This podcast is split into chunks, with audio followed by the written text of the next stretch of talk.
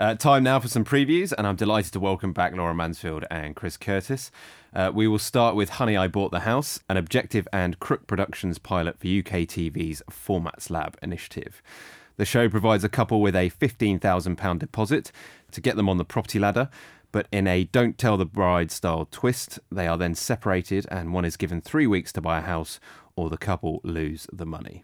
Here's a taste of the first episode where Chris is watching from behind the scenes as his girlfriend Charlie and her mum Sandra are looking around one of three houses he's been thinking about buying. This oh, looks nice. oh, looks nice. How does it? Looks a bit more me, doesn't it?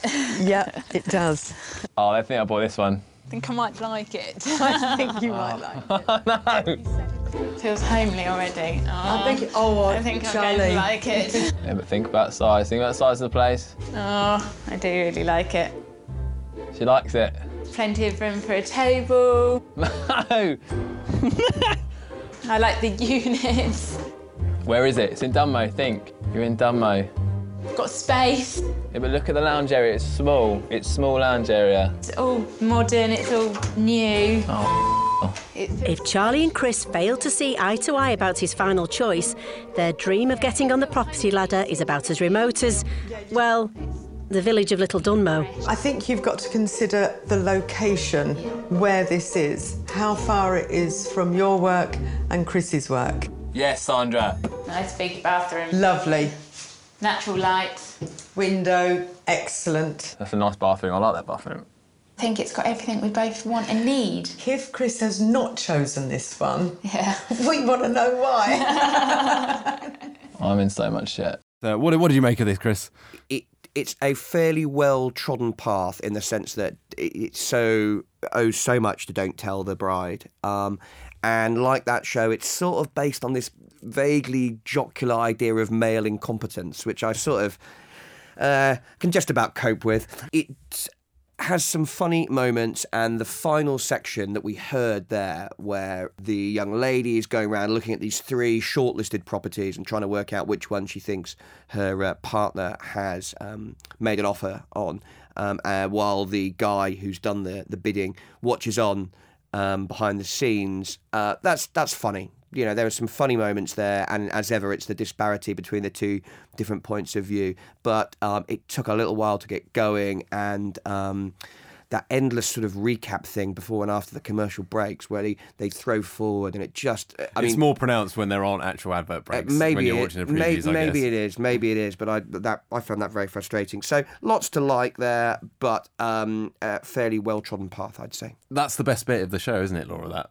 uh, to, for me it was anyway when they when they're viewing the properties. Um, I don't know. I mean, I, I went into the show sort of expecting to not like it because I thought, well, you know, it's Don't Tell the Bride for property hunting. But actually, I found myself really charmed by it. And I, I actually found the beginning of the show where you're sort of setting up the concept and imagining, oh my God, what would it be like if you actually had to buy a house totally without your partner, with no help at all, and reveal it done without any consultation. And it was quite delicious. And sort of looking at setting up that sort of anticipation at the beginning, I thought was, you know, was really entertaining. Um, I thought that it is well trodden territory, but no one's done it for house buying before so why not i you know it'll be really interesting to see how it does i mean i think that the formats lab initiative is a very clever idea um, on the part of Watch and UK TV, you know, and you know, for that channel being able to sort of say, right, we're going to play, we're going to have four, five new formats, and we're going to open up opportunities for five indies to come up with different ideas, see how they get on, you know. Good on them. I think the challenging thing is to get an audience with one episode of something without a lot of marketing. That then becomes tough. I, it, it would be interesting to see what they consider a success uh, because, it, as Laura says, it's going to be quite difficult to attract a big audience in isolation. It won't isn't just be ratings. They won't measure it purely on rating success. I'm, I'm, I'm sure they're pretty sophisticated there. They'll have different measures. Um, you know, some sort of group testing or AI, AI or something like that. The the thing uh, the, it reminded me a bit of a of a, you know, a Kirsty and Phil show where you've got a couple and they're both on screen and the bloke wants one thing and the woman wants another thing. They go around and Kirsty and Phil sort of throw their hands up in the air and say, "Oh, how frustrating! These two are never going to agree." It was kind of that, but with the the, the couple separated. Um, so I kind of felt like I'd been there before a, a, little bit. Um, the other thing that occurs to me is when you, when they do Don't Tell the Bride on BBC Three, that's obviously a youth skewing channel with young couples. What wasn't clear to me on this is whether if you return, you know, as a returnable format, the casting would be quite interesting. And whether if you didn't have a young couple, a first time buyer, whether that would work. I presume they will do young first time buyers over and over again.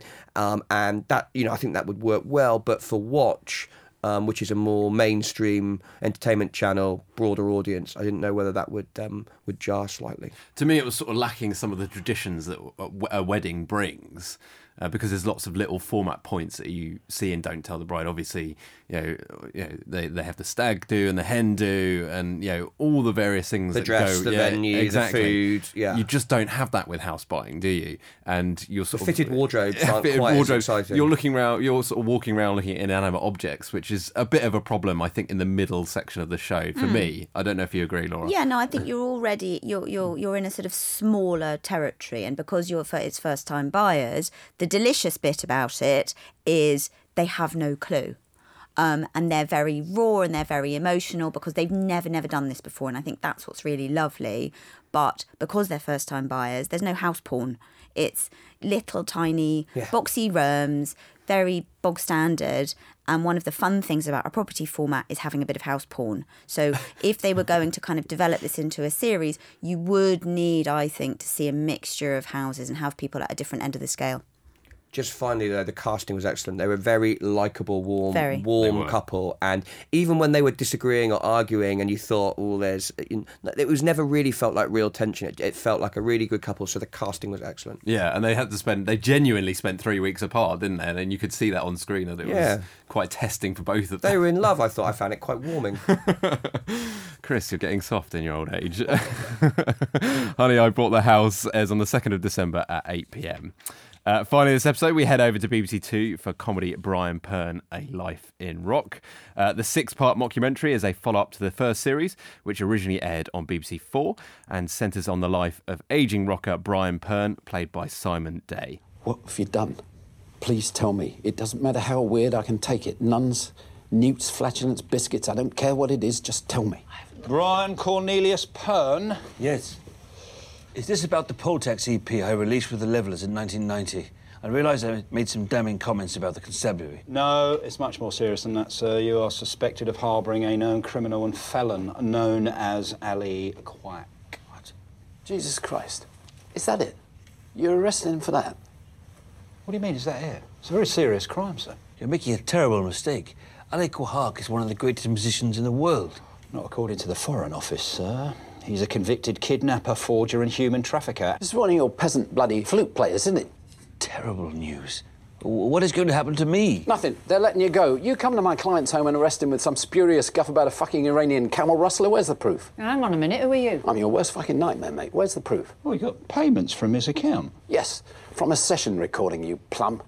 You can't vet every musician who records at his studio. It's like arresting Fred West's landlord, for fuck's sake. I tell you what's going to happen. You're going to release him now, and you're going to make a full apology on the news tonight, or I'm on the phone to Theresa May, and you're directing traffic in Norwich on Monday morning. You got that? Yeah, right. Yeah, right. So, was it funny? It wasn't my thing, I think I would say. I sort of felt like it really worked as a concept for BBC Four in that, you know, BBC Four is a place where you have rock documentary, genuine rock documentaries and stuff about the history of music. And there's a particular sort of slightly older audience who are kind of really catered for by programs about music. And therefore, a comedy, a mockumentary in that context feels really smart and really clever for me, translating that out into BBC Two into a much more mixed environment, I think is going to be a lot more challenging because when you're dealing with then a more general viewer, frankly like me, um, you're going to be comparing it to Spinal Tap, and you're not in that sort of particular refined world. So. I don't know. For me, it, it didn't it didn't quite hit. It's got a properly properly starry cast, though, Uh, hasn't it? um, so that is, I think, what the BBC Two move. I mean, so now Kathy Burke's in it, and um, you know Nigel Havers, and, and the the the quality of the cast is is uh, very very high. I, I absolutely agree with Laura in that what this it, this is a, a sort of satire on I don't know seventies prog rock, and the reality is not that many people in the UK are particularly bothered about seventies prog rock. Certainly, no one who is uh, yeah, yeah, you know younger than us around this table is particularly bothered about um, uh, prog rock, and so it's kind of trying to skewer the pomposity of that period, but it feels very retrospective and, and looking back. There are some really funny moments, and lots of celebs are prepared to send themselves up in it, which is fun. Martin Freeman was in it and very, very funny. There was a split second of um, Fearne Cotton.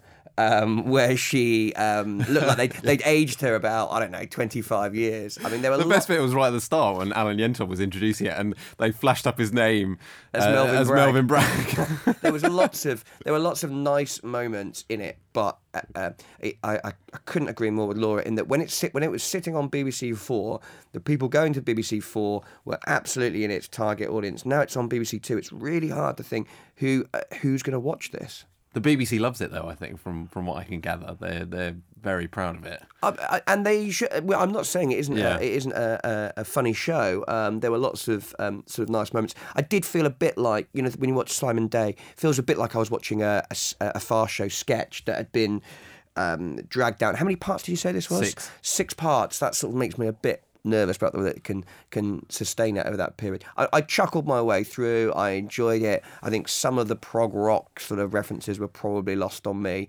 um, and I spent more time um, cameo spotting. Yeah. Do you think you'll be coming back, Laura? I en- really enjoyed the performances, and I think, like Chris says, the the cameos are brilliant. And for me, the manager's role was just wonderful, and he was every time he came back on screen. For me, he sort of lit the thing up, and I really, really enjoyed that part of it. But I, I just don't think that a forty-something woman is the target audience for this show. Got. Uh, uh, you can see Shane Allen's influence here. I think, personally. It's quirky. It's different. I mean, the, it sounds like we're being a bit a bit down on this. Uh, I agree with Laura again that the the manager. I'd love to see more of the manager. It kind of made me think that I'd like to see a, a mockumentary about some um, TV talent agents. Maybe there's a few a few candidates I can think of that might. Do you make think that would for- work, Laura?